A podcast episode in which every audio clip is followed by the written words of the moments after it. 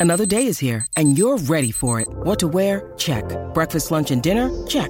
Planning for what's next and how to save for it? That's where Bank of America can help. For your financial to-dos, Bank of America has experts ready to help get you closer to your goals. Get started at one of our local financial centers or 24-7 in our mobile banking app. Find a location near you at bankofamerica.com slash talk to us. What would you like the power to do? Mobile banking requires downloading the app and is only available for select devices. Message and data rates may apply. Bank of America and a member FDIC.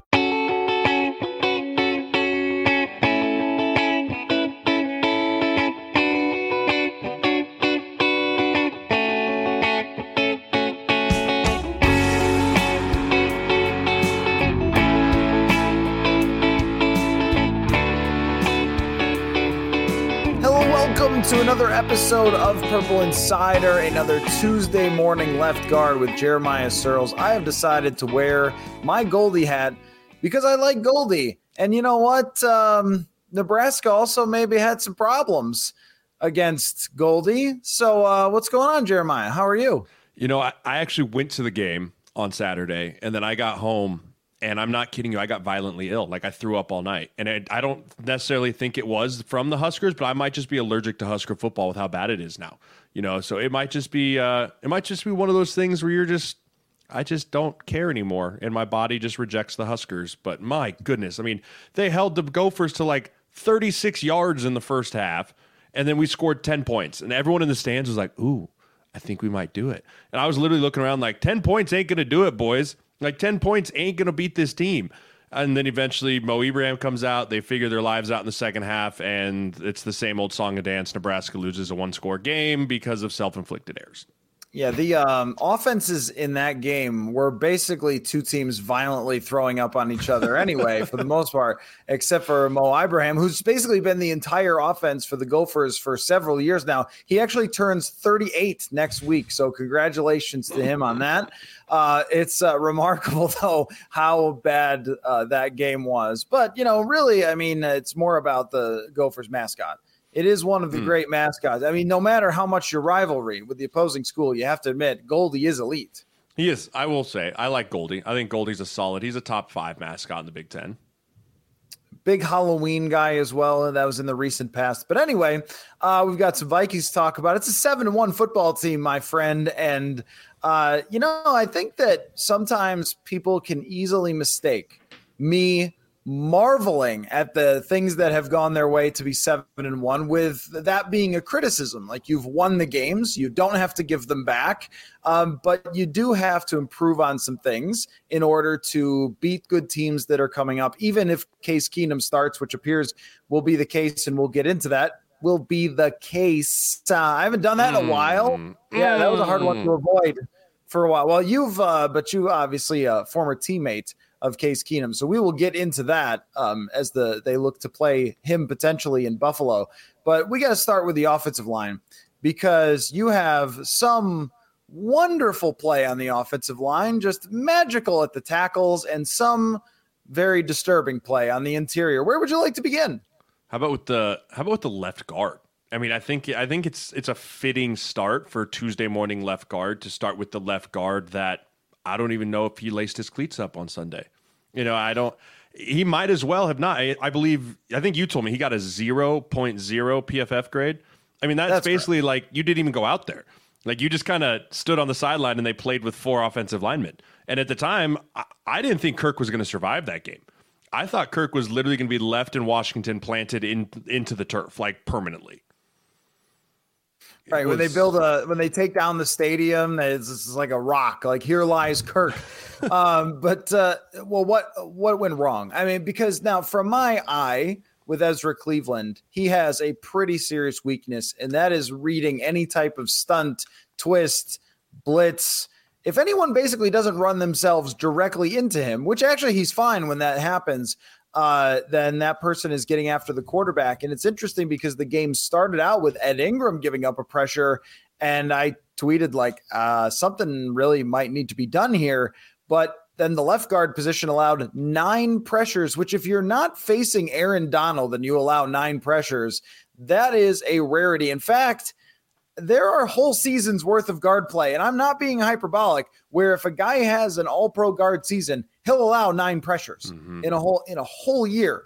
How in the world did this happen to a guy that seemed like he was making some progress? You know, you're you're exactly right. The stunt game really got him in trouble, and that's basically a, it's a couple things. One is it's your set you know, when you have a team that is a stunt heavy team, and I didn't study Washington enough coming into this game knowing are they going to stunt heavy team, or it could have been something like they saw it on tape that, hey, he turns his shoulders or he's on different levels than Darrisaw or whatever it is. And so they attacked that. And the thing was, is he didn't use his hands to flatten the penetrator. So whenever there's a stunt game, there's two things. You have to flatten the penetrator, and then the guy who passes the stunt off has to get depth. So if you're the left guard and they run this called a TE, right? Tackle end and the tackle runs a hard three technique, which is the outside shoulder of the guard, and sprints up the B gap in between the guard and the tackle, and is basically trying to pick the tackle so that the end can loop around back in the A gap. As a guard, you have to identify that this is not a normal rush from this guy. He's not coming straight up the field or making a move. He is going at an angle to try and do something else. And that's a recognition thing. And that's a thing you have to see on tape. That's a thing that you have to just recognize in real time very quickly.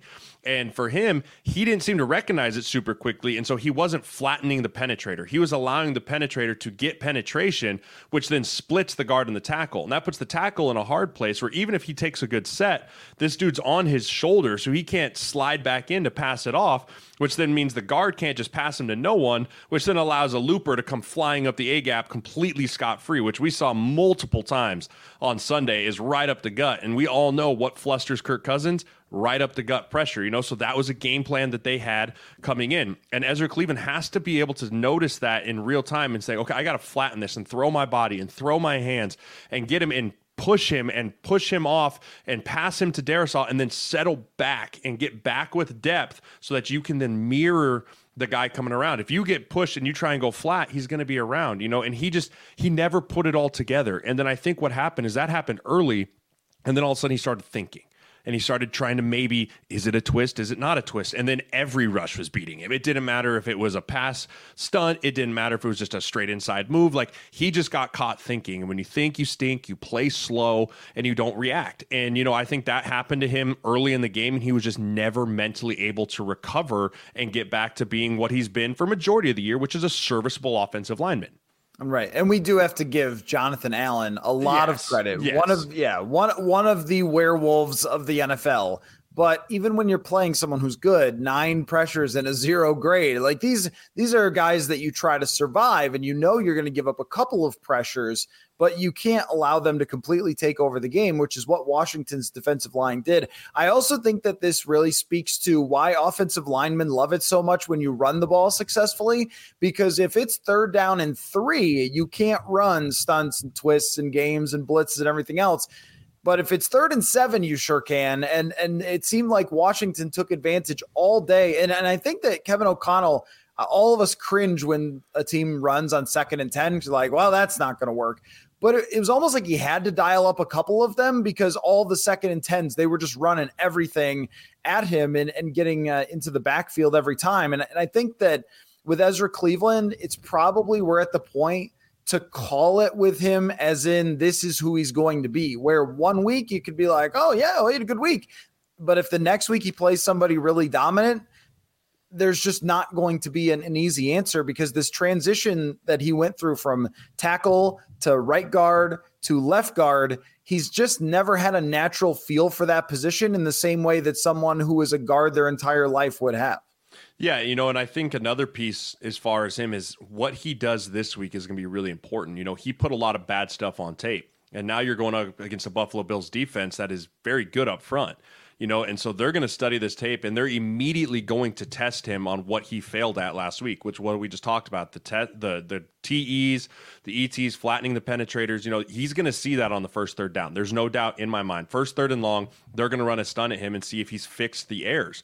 You know, so it's going to be a big week for him. And we talk about development. We talk about how players get better each and every year and each and every week.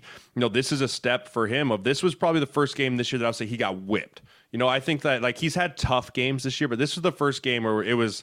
I mean, Dru Samia, oh my gosh, against the Colts, to like, you know, that's the kind of game it was. and how he bounces back, I'm going to be really interested in this week because if he bounces back and he comes back and has that serviceable, decent game again next week, then I will be comfortable in saying, okay, yeah, he is who he is, but he's still developing into becoming a pro. You know, like I don't know if he's going to be Wyatt Teller and all of a sudden put it all together and be an all pro like Cleveland.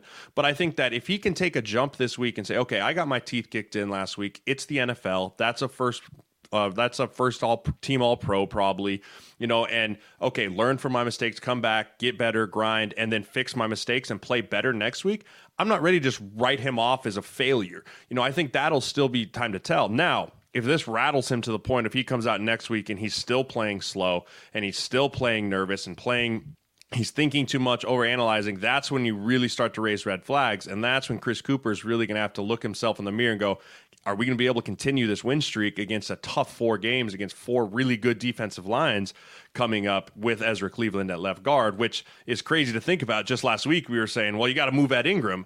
And so now you're like, holy crap, what do I do? Which guard do I live with? Which guard do I try and throw Chris Reed in possibly?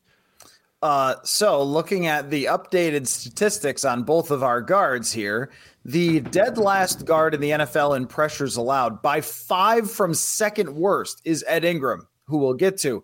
And in third place now, Ezra Cleveland. So the Vikings, in very traditional, almost vintage fashion, have two of the worst guards in the NFL in pass protection. It's like kind of unbelievable. I know that Kirk Cousins does cause some of this by being who he is. But this has not really been the case this year. I mean, this has been those guys. I think that Cousins has done a phenomenal job of getting the ball out of his hands, not letting these pressures ruin him, having a good rate of pressure versus taking sacks, which is something that he's actually improved in recent years. And when we talk about why he's averaging six and a half yards per attempt, this is definitely one of the reasons is that he knows that that pressure is coming up the middle. Um, it is I guess we are getting to the point where if this costs them a game, you have to have that conversation of like, do you bench someone? Ezra Cleveland is down to a 40 grade for the season, but Ed Ingram, not to be outdone, is at a 30 grade. Now, I think that I would believe in Ezra Cleveland based on his history a little bit more, but Chris Reed, even Oli Udoh was much better than these two guys have been so far this year. Austin Schlottmann has played before in the league. Blake Brandel is a guy who they've developed over a couple of years. Uh, we've always had the yes, it actually can get worse theory, but when you are last and third to last in the entire league and pressures allowed, I don't know that it can get worse at the guard position based on the guys they have. I, I mean, this is a hard decision because when you win games, you don't want to change anything, but you also look at this and go, uh, this is about as, as poor as it can be. You're exactly right, though. As Chris Kuper and KOC and those guys look, they go, "Man, are we willing to roll the dice on on other players?" And I think the only player that I would feel really comfortable putting in there is Chris Reed at either position.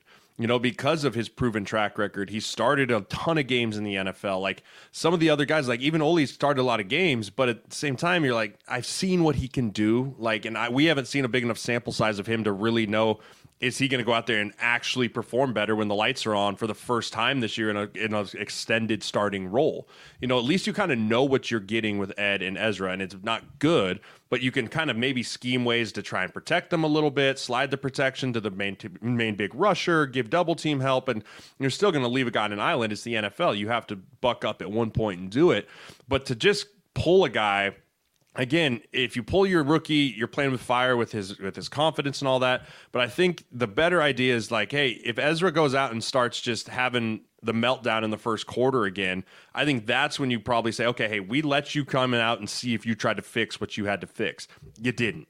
We're going to put this other guy in. We're not writing you off, right? It's very complicated of how you approach these things because you never want to shatter a guy that you may need later on in the season. I mean, all of a sudden you put Chris Reed in and then knock on wood, but Ed Ingram gets hurt, and then you have to put a guy right back in that you just berated and told him he's awful. Like that's not good for anyone.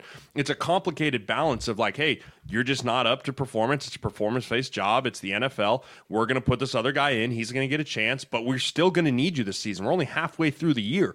Like you can't just go in the tank, and that's kind of where I'm sure the balance and the conversations are happening in the room and upstairs of just trying to find the right way to not give up on guys, but also just always looking to improve your football team. Uh, the Buffalo Bills, by the way, graded as the second best pass rush in the entire NFL. Yeah, they're really good. By the Pro Football Focus folks. So, yeah, I mean, that's uh, this is going to be another. And then guess what? Dallas is number one, and they face Dallas in two weeks. So, I, I mean, these yeah, these challenges are not going to stop. The New York Jets, uh, even though Sheldon Rankins is hurt, they have uh, Quinnen Williams is playing like a monster. Robert Saleh is doing an amazing job there with their defensive line. I mean, this is not Clement. This does not get easier. No, Clements so, is playing at a high level too for an older. I mean, the Jets are sneaky, very, very good up front. Right. I think it's been a huge part of their success. So, I mean, this is, yeah, this is time where it's like this week, if it starts going sideways, that they have to consider making some changes. And hey, Garrett Bradbury, you're not off the hook. He's third in the league in pressures allowed. So, uh, the, the interior has just been a, a trouble for them. And on the outsides, though, I mean, Christian Darrisaw just week after week continues to dominate. And watching the game back, it's like I I mean, I can't find a weakness in this man's game. As a run blocker, he has become a Mack truck. And this is what I wondered about. When you have the thing about Darrisaw, I, I wonder why he dropped in the draft. Maybe you have some insight into that because the Vikings got a complete steal here, almost in the same way with Justin Jefferson, a franchise left tackle, a franchise receiver, without having to draft at the absolute top. And there were things on tape as a young player for him in college where he kind of looked like he was just moseying uh, like he wasn't really like, oh yeah, you know, what are the sand in the underpants or whatever the sayings are, whatever, you know, like he didn't have this violent nature to him. But you and I talked about this at the combine with a couple other guys. It was like these tackles, sometimes the best guys are like that. They're kind of like chill dudes that don't get rattled by anything. And I think Darrisaw's chill nature may have made people think, like, I don't know, maybe he just doesn't have that violence to him. But I promise you, he has some violence to him. He has been one of the best players in the entire league at that position, and he did it again on Sunday. Yeah, you know, the thing I love about him is he's so smooth in his movements. You know, I think that sometimes can be looked at as laziness, but when you're just super efficient in your movement, I mean, you don't have to strain and like make it on tape, like head back running because you're getting there with such ease. And that just goes to his athleticism. And I have no idea why he fell so far in the draft. I remember when we drafted him, I texted you right away. I was like, that's a phenomenal pick. Like, that was my number one, couldn't be more excited about pick for them. And then everyone he got hurt and dinged, and last year we were like, oh man, is this going to work out? But I mean, to have gone through what he's gone through, the injuries, the getting thrown into the fire last year, struggling a little bit, and then seeing what he's done with a full off season with a new staff with a new system and coming out and just fully dominating as a second year player is fantastic to watch. And you're right. He is i think because of the success that he's had in the pass protection game which is so natural to him he's been able to put a point of emphasis in his run game you know because he's so athletic and long and he can stay in front of people like I'm sure Chris Kuper and them said, all right, let's put an emphasis on your footwork. Let's put an emphasis on your hand placement. And you're so strong and powerful. If you just do it with correct technique, it does look effortless that you just throw people around or you get on the edge and you put your hands on a corner and eject him two or three yards. You know, it's just becoming and it's all clicking for him at the right time. And I do think that we need to give Brian O'Neill some credit for this you know, I think Brian O'Neill has probably helped mentor him along the way and helped guide him because, you know, Brian was a guy that was in a very similar position, got thrown in right away, was kind of figuring out as he went, and he just had that same kind of development. And I think because of him looking up to Brian and Brian probably helping him along the way of avoiding some of the pitfalls that maybe Brian had, avoiding some of the issues that Brian had, and also having a coach that played. I think people really underestimate the importance of that. You know, I'm not saying that every great coach has to play the position, but when you have a coach that has put his hand in the dirt and had to do it between the white lines, and you can just talk ball with him of things that you use scheme wise, technique things, and how you change things up, that can just help the development of a player skyrocket. And so, with those two guys, and between Chris Kuper, Chris, Chris Kuper, and with Brian O'Neill developing him and helping him, you're just seeing a guy that is young and hungry and just excited to grow, just taking full advantage of every opportunity put in front of him. Folks, I want to say thank you to all of you who have given Liquid Death a try and sent me your tweets about it. Very cool of you guys to support the sponsors that support this show. I've actually gone to splitting my time between Diet Soda and Liquid Death's sparkling lime, but they also have mountain water as well. But it really says something if I've put the Diet Soda aside. And if you haven't tried Liquid Death because of its name and the fact that it looks like a tall boy beer in the water aisle, well, it got its name because they're trying to bring death to plastic. Liquid Death comes in aluminum cans, which is easier to recycle because they can be recycled for profit, unlike plastic. So, Liquid Death gives 10% of its profits to help get rid of plastic. Also, the fact that looks like a beer is just kind of funny. We still have construction workers at the house, and it looks like those guys are pounding beers while using chainsaws. Maybe that freaks out the neighbors, but it's just liquid death. Anyway, give it a try at your local stores, Hy-Vee, Target, 7-Eleven, or go to liquiddeath.com slash insider to find where you can get it. That's liquiddeath.com slash insider. Well, I want to give the most credit to me because uh, during training camp, classic. Stay stay with me here. But during training camp, here's the thing. This is proof that I have been listening over the years to you and Alex Boone, and I have I've been trained over over many seasons of watching the big men play and and learning and understanding what to look for. And I was watching training camp, and I remember we had this discussion in camp. I was like, this dude looks unbelievable. And and the internet shared one rep where he lost to Nick Bosa as if like he's the first guy to have that happen. It's like, oh, I don't know about Darrisaw this year. Like, what?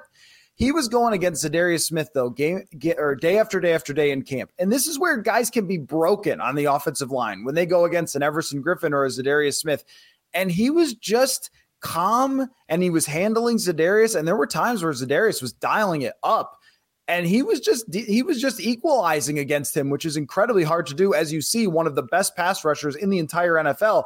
And and I remember getting halfway through and going to the PR, being like, I need to write about Christian Darrisaw because uh, he has really come along. And uh, I sat down with him in camp, and basically the dude was just happy. Like he seemed like, I mean, after last year's camp where he missed the whole camp and everything else, he was kind of flustered. He just thrown into the fire right away. And I thought he handled himself well, but he was he was in a totally different mindset when I sat down with him. And I was like, I think this guy is set for a big year. So all of his success due to Purple Insider. That's very clear. No, but I, I, I am I am really impressed by that though. When you go through some things early on and then you face really tough guys in training camp, day after day, 95 degrees, that can wear you down. And, and the way that he handled it was just so impressive. And I think that that's the part of him that you never know with a rookie. Like, you know, he's giant, you know, he's athletic, but what's his mentality like? And his is really impressive. Yeah, and you know, and that's it still baffles me why he fell so far. But I know, I mean, it still really baffles me why he fell so far. But when you have the intangibles, you have the God given athletic ability, and you put it together with the hunger and the drive that he has and all the stuff that you saw and that like the team has echoed you know i think that's important too like the team has echoed yeah this guy wants to play he's hungry he's back you know and then you can take it the complete opposite and throw wyatt davis in the exact same position right? Like you can just basically look at the two and say, okay, what was the difference? Because Wyatt was gifted. I watched him play in college. You know, I think it's a mentality shift. I think it's a mentality. I think he surrounded himself with the right people. I think he had the ability to understand, even though I'm a first round pick, I'm still a rookie and I still am not where I need to be. And he embodied all that. And he's one of the best tackles in the NFL. And I think it also goes to show you, you can win games with championship tackles with average inside play which is why tackles are so hard to find. And when you find one, you pay them a butt ton of money to keep them around because they're really hard to find. But you can get away with that and have average to below average interior play. But if you just think about it, if we can get just average, and God, tell me if I'm not a broken record for three years, just average interior play, this team's limit is, I mean, it's through the roof. We are also two years in a row of you declaring that they would have an average pass protection and, uh, I, early I in the season. Whoops! Uh, once opponent's got some tape on them, uh, yeah. uh, it has been a problem, and they've had to manage it. And uh, that's the thing about this next stretch is that as as we try to learn more about the team and who they are, I think we know who they are as far as strengths and weaknesses. But the real question is how you can mitigate those and maximize some of the strengths that you have. And where I thought they didn't do so much was in the running game against Washington to the outsides. Your best runner or your best run blockers are to the outsides. Uh, both of your running backs are capable, but Dalvin is really good as an outside runner. I mean, outside zone was like his thing. And I thought that they just tried a lot of between the tackles that resulted in him just being wrapped up almost instantly. And this this is where I think that they've got the run blocking potential to be a consistently good team. But sometimes I think that a coach who's like a lifetime quarterback, offensive coordinator, can just push the pass button a little too happily at times, or or maybe there's the, the level of detail. You're coming off of Kubiak, who's the all-time level of detail running guy that maybe they haven't quite had the same. So it feels like it's been a boom or bust running game, not a terrible running game, but just boom or bust. And when it was slowed down on Sunday, I thought that really hindered their offense. You know, I, I, think we have to give credit to Washington's defense too. You know, I think they saw the week beforehand and saw the success that we had in the outside running game and how the success of getting to the edges. And I think that they leveraged that. You know, I, I studied the tape from the TV copy and you know, you, the more you look at it, you can see that those DNs were a little bit wider. Those linebackers were pushed out a little bit more to the outside. They weren't packing the middle in. They were spreading guys out and saying, "Hey, if they try and get to the edge, let's put ourselves in pre-snap position to out leverage these linemen of being able to climb up on us, or put us in a position where that wide receiver has to really come in and dig us out. And we like our matchups of our wide receiver versus an outside backer. And, you know, I think that they did a nice job of spreading it out and making the middle look like it was a friendly running box. You know, it looked like the inside was friendly to run against. The numbers looked good. And then we just couldn't get the push you know, I think that the reason the inside running game didn't work as well this week was not scheme related. I think it was more to the fact we weren't able to get the push and get into the linebackers as easily as we had the week before. And when you can't do that, now you're looking at it from a run game and you're going, okay, they're leveraged on the outside. It doesn't put us in good angles, it doesn't put us in good numbers.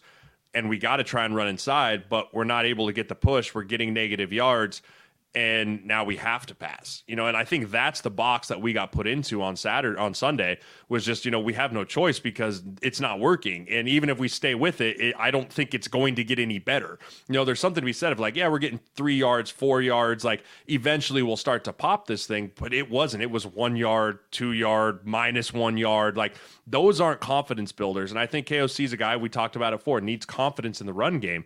And when you have a scheme that's not working because of a defense and you're not getting the push physically up front, you just have to revert back to, well, where's 18?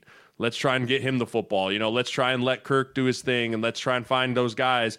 Where's our new tight end we just got? Let's try and get him involved. You know, and you're trying to just revert back to just do things that work and hope that those things can overcome the run game. But that's not going to work when you have an opposing offense that's going to put up more points than the commanders did. Mm, see, I didn't I did not recognize the leverage issue. And that makes me think that Washington was like, we're not going to let you use those tackles to the outside to dominate in the run game because that is where a lot of their explosives have come. Those 10 to 12 yards, whatever way teams describe an explosive. Some is 10, 15, or running game, passing game is different. But certainly if you're getting off 10 yard runs, that's a huge success for you. And most of them have been to the edges. I think that whatever Washington just did, you're going to see Buffalo try to do a lot of the same stuff. So again, it sort of relies on these interior guys finding a way to get push and be successful in the running game because we see how this offense just stagnates when that's not the case. Even when certain guys like TJ Hockenson are adding more and Jefferson's having a big day, but you can't rely on third down conversions, third down long conversions, and 47 yard plays to Jefferson. And that's really what they've had to, to, to rest on in the games that they have not run very successfully. And it just, it feels like every game where you just want to be like, you want to shake them a little bit like, hey, like what like what happened on that first drive actually a- answer this question somebody had a really good question and i gave my opinion on it um, but I, I wonder what you think is it a offensive coordinator thing or a Kirk thing that they have for years really succeeded on the opening drives? Like they've been great opening drives in Kirk's career, but then stagnated throughout the game. Because I think that there might be more of a connection to Cousins than the play caller, even though we generally blame the play caller. But that's when defenses make all of their adjustments after they see what you're bringing to the table. Uh, but I would love to hear you talk about the opening script versus once you get off that and what that's like. Yeah, you know, I think you're seeing more and more teams, college, NFL, like the opening scripts are great and that's because you know what looks you're going to get. You study tendencies. You know what they're going to get when you line up in three by one, two by two, all this stuff. Like this is because defenses' first drives are more of just a feel out, anyways. You know, you're not seeing their super exotics unless you get caught in like a third and eleven or whatever it is. Like those first couple drives are a defense trying to just feel their way around. Okay, what is the offense trying to do? And so, yeah, it's really important that you take advantage of those drives and score because afterwards is when things start to get hard. You know, and so I think it goes. It's a combination of both Kirk and both just as the defense shifts and goes into taking away the things that we were doing well, us not having the ability to then immediately counter back. You know, I think that that's what the really good teams is like. You go out and you have the script. I think, for example, look at Kansas City. They go right down the field against Tennessee, easy dink and dunk, do, do, do, do, score. Defense comes out, makes adjustments, and Kansas City tried to shift to the run game, and Tennessee's like, ah, no, no, no, no, no. You know, and like that's the other part of it too, where it's like, okay, Kirk comes down, they're throwing it, the run. Okay, let's just take one thing away and see if they have the ability to counter back. I think we've just missed a few pieces, and it's really the interior run game that's the big counter piece of not being able to counter back right away. And then we're forcing it into, okay, I know they're taking this away, but now let's see if we can just be better than them at this. Now it's iron versus iron, sharpening each other. Like it's just going for it. And it's just hoping that your guy can go up and make a play on top of them instead of just being able to scheme it up. I, I, will say though that uh, as they work their way through this issue of having success early and then going forward, if Cousins is willing to throw it up to Justin Jefferson the way that he did a couple of times, uh, maybe I, am not sure if there were more opportunities for it. Uh, if if he can get over it, the interception because that was not his fault. It bounces off a guy, somebody picks it off, cost you three points at the end. But I liked that throw a lot, and I thought if you do that eight times out of ten, seven times out of 10, that's going to be more good than bad, if not great. And that that seems to be a way to counter the the fact that defenses do have answers for a lot of things they do, and they do have adjustments to the way things do, but they don't have an answer to Justin Jefferson is covered and we throw it anyway. Um, and that and that was like, hey, look at why Green Bay is so bad. I'm sure there are other reasons, like maybe Aaron Rodgers doing weird things to his body for a long time, but like also, Davante Adams, though, that's always the thing. Like, oh, the defense is shutting down your running game. Adams. The defense is doubling Adams. Doesn't matter. More Adams. Like, if, and, and I'm not saying I want Kirk to go crazy with back shoulder throws that are impossible for even anybody not named Rodgers, but the throw that he made against Arizona, the touchdown pass, like these are covered throws, and Jefferson could go make those plays. And uh, we're going to talk about Case Keenum in a second. I mean, that's how Case Keenum won in 2017. The, these guys are down there somewhere. And, and I think that that is slowly like penetrating the skull of Kirk Cousins that, hey, wait, I can actually do this. I agree. I completely agree. And, you know, and that's why we're having the success that we're having. And Jefferson is happy, you know, and it's receiver happy, quarterback happy, team happy. Everyone's happy. You know, we're, we're shirtless on the plane happy. But, you know, I think that when you have the trust in your receiver to go up and get it, like like you said, I'll take a seven out of ten success rate. You know, and yeah, you might have a pick every now and then, but at the same time, you just make that defense have to focus on that guy and be like, even if he's covered, like you got to be ready, and he's good enough to go do those things. And when you have a special player like that, it just can erase things. We talk about erasers on defense, you know, like Harrison Smith being an eraser and all those dudes. Jefferson's an eraser of good coverage. It's oh, everyone's covered. Everyone's all right. Where's 18? And just throw it to him, and you can win a ton of football. We're seven and one because Kirk is trusting his receivers to go make plays.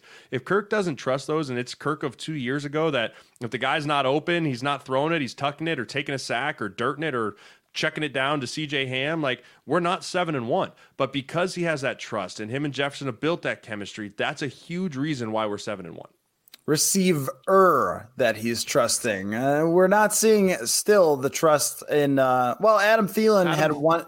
He had one big catch, couple of targets where he didn't bring it in. But I think that what you really saw was how big T.J. Hockenson can be as he goes forward. And uh, you know, I want to get to some other things, but I, I mean, I think that that really showed in the first game. And it's weird because when I watched back the way Cousins played I was like, how did they only score this many points? It seemed like he played really well in this football game. Like that's about what you would hope for him, but these drives just seem to sputter and, and peter out. I thought it was one of the better games, if not the best game that he had played in the entire season. You know, I think it was a lot of we weren't great on first down you know, when you're not great on first down, like your quarterback can still play really well, but you're just playing from behind the sticks. And an eight yard gain on third and 10 does not want any good, even if it was a good throw. And it was like he was efficient with the ball, he put it in good places. But when you're living in second and long and third and long, it's just hard to look at a game and say you had success as an offense. We have to be better on first down. All right. So uh, I grew up in Buffalo. You played in Buffalo. In fact, after you signed with Buffalo, I sent you wing advice. You did. Uh, and about Buffalo. We've argued about their pizza before. We won't Trash. get into that again. Uh, Josh Allen is probably out of this game. It looks it looks bad. Case Keenum, you were a part of that magic carpet ride all the way to the NFC Championship in 2017 with Case.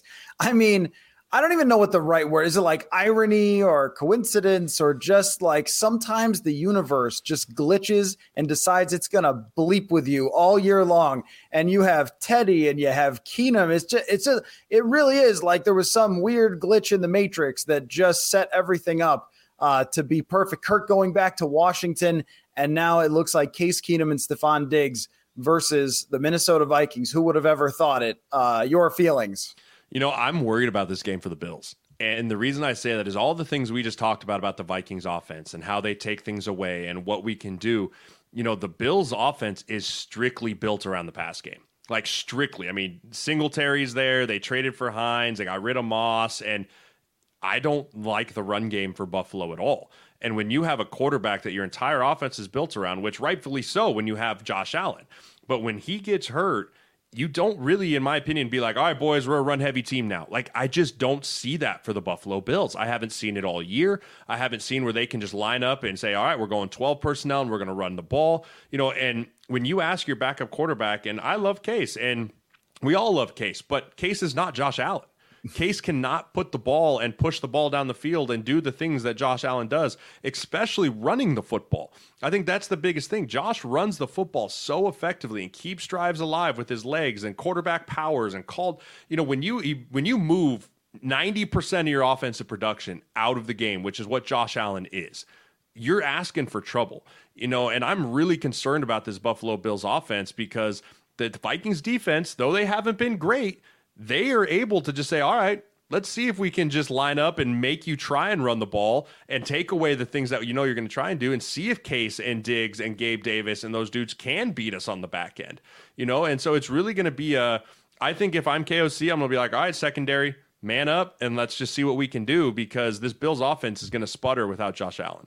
And I thought what we saw last week uh, against a pretty mediocre pass blocking unit in Washington uh, was the pocket collapsing on Taylor Heinicke. And he is short. And it was a problem. it was a problem. He got balls batted down left and right. And guess what? Case Keenum and Taylor Heinicke are the same exact person. And he is short.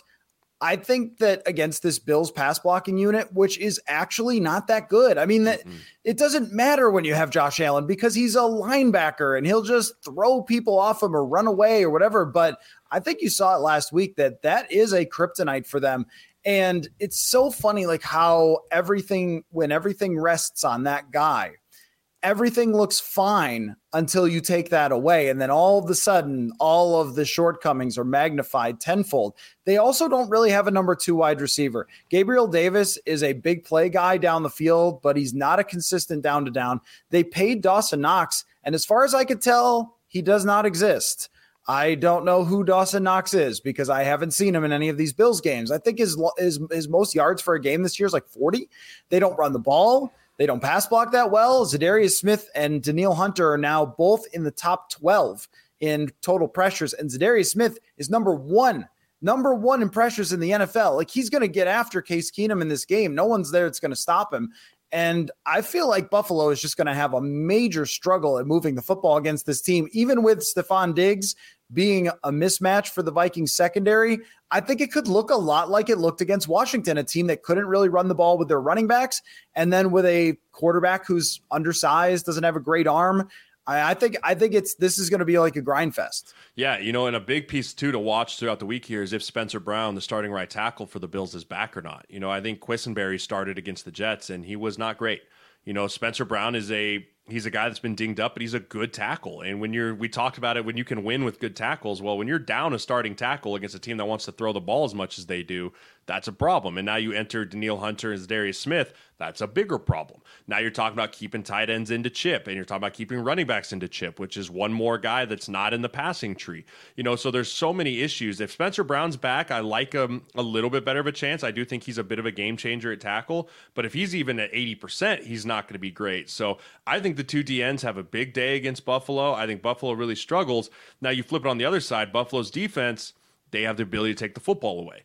You know, and I think Tr- Tre'Davious White's going to be back this week. They're all pro corners coming off IR. So, you know, that's another big thing is how ready is he? Is he a guy that's been working and ready to go? And he's going to go match Jefferson and try and take him away and do the exact same thing as the Bills defense or Bill or Vikings defense can do against the Bills and say, all right, run it up in the middle. Let's see what you guys can do against Ed Oliver and Jordan Phillips and Gregory Rousseau and Von Miller and uh, Matt Milano and Trey Edmunds. You know, all the guys that are just fantastic on that defensive front, and just say, you know what, we're going to take away Justin Jefferson with Tre'Davious White and maybe Jordan Poyer's back, and then just see if I mean this this is crazy to think, but I think this game could be a like you said a 17-14, uh 21-17 type of game just based off of the Bills offense struggling already. You take away Josh Allen and then the Vikings offense going against the best defense in the league. And this is one where uh, you have seen what it's like in mid November to end of season in Buffalo. It's not supposed to be nice there. It's probably going to be windy and gnarly and everything else. And uh, now they're lucky that it's a noon game.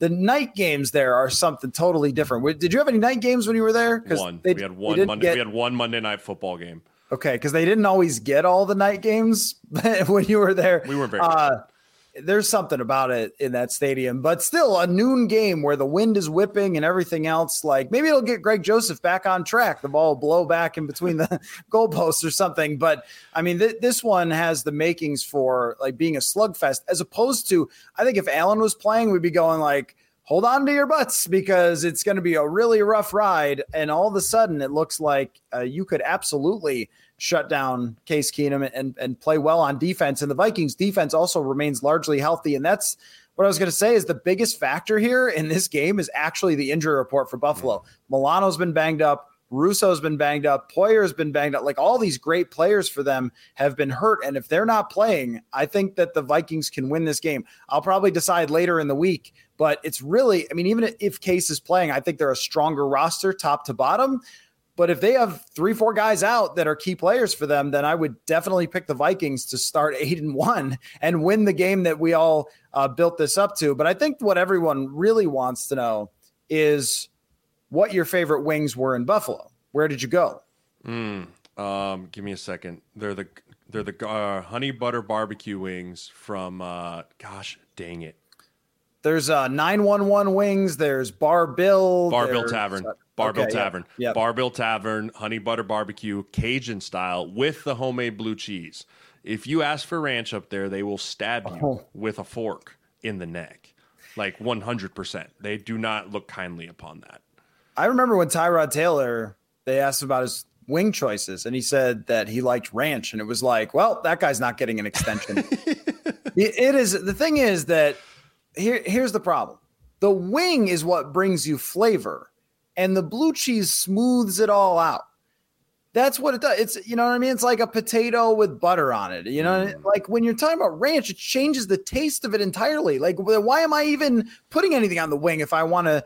Like, you put ranch on lettuce to make it taste like something.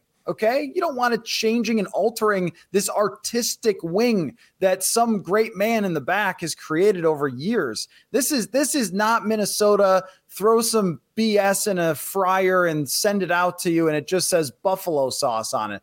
I'm so offended when I sit like in a menu just says buffalo sauce. Mm. Like, what kind? There are many. What? So anyway, and they just threw and no no offense to Frank's Red Hots, like it's fine, but like if you're just like going doop doop doop and dumping some Frank's Red Hot sauce, that's not a real wing. No. So we're very much on the same page with this.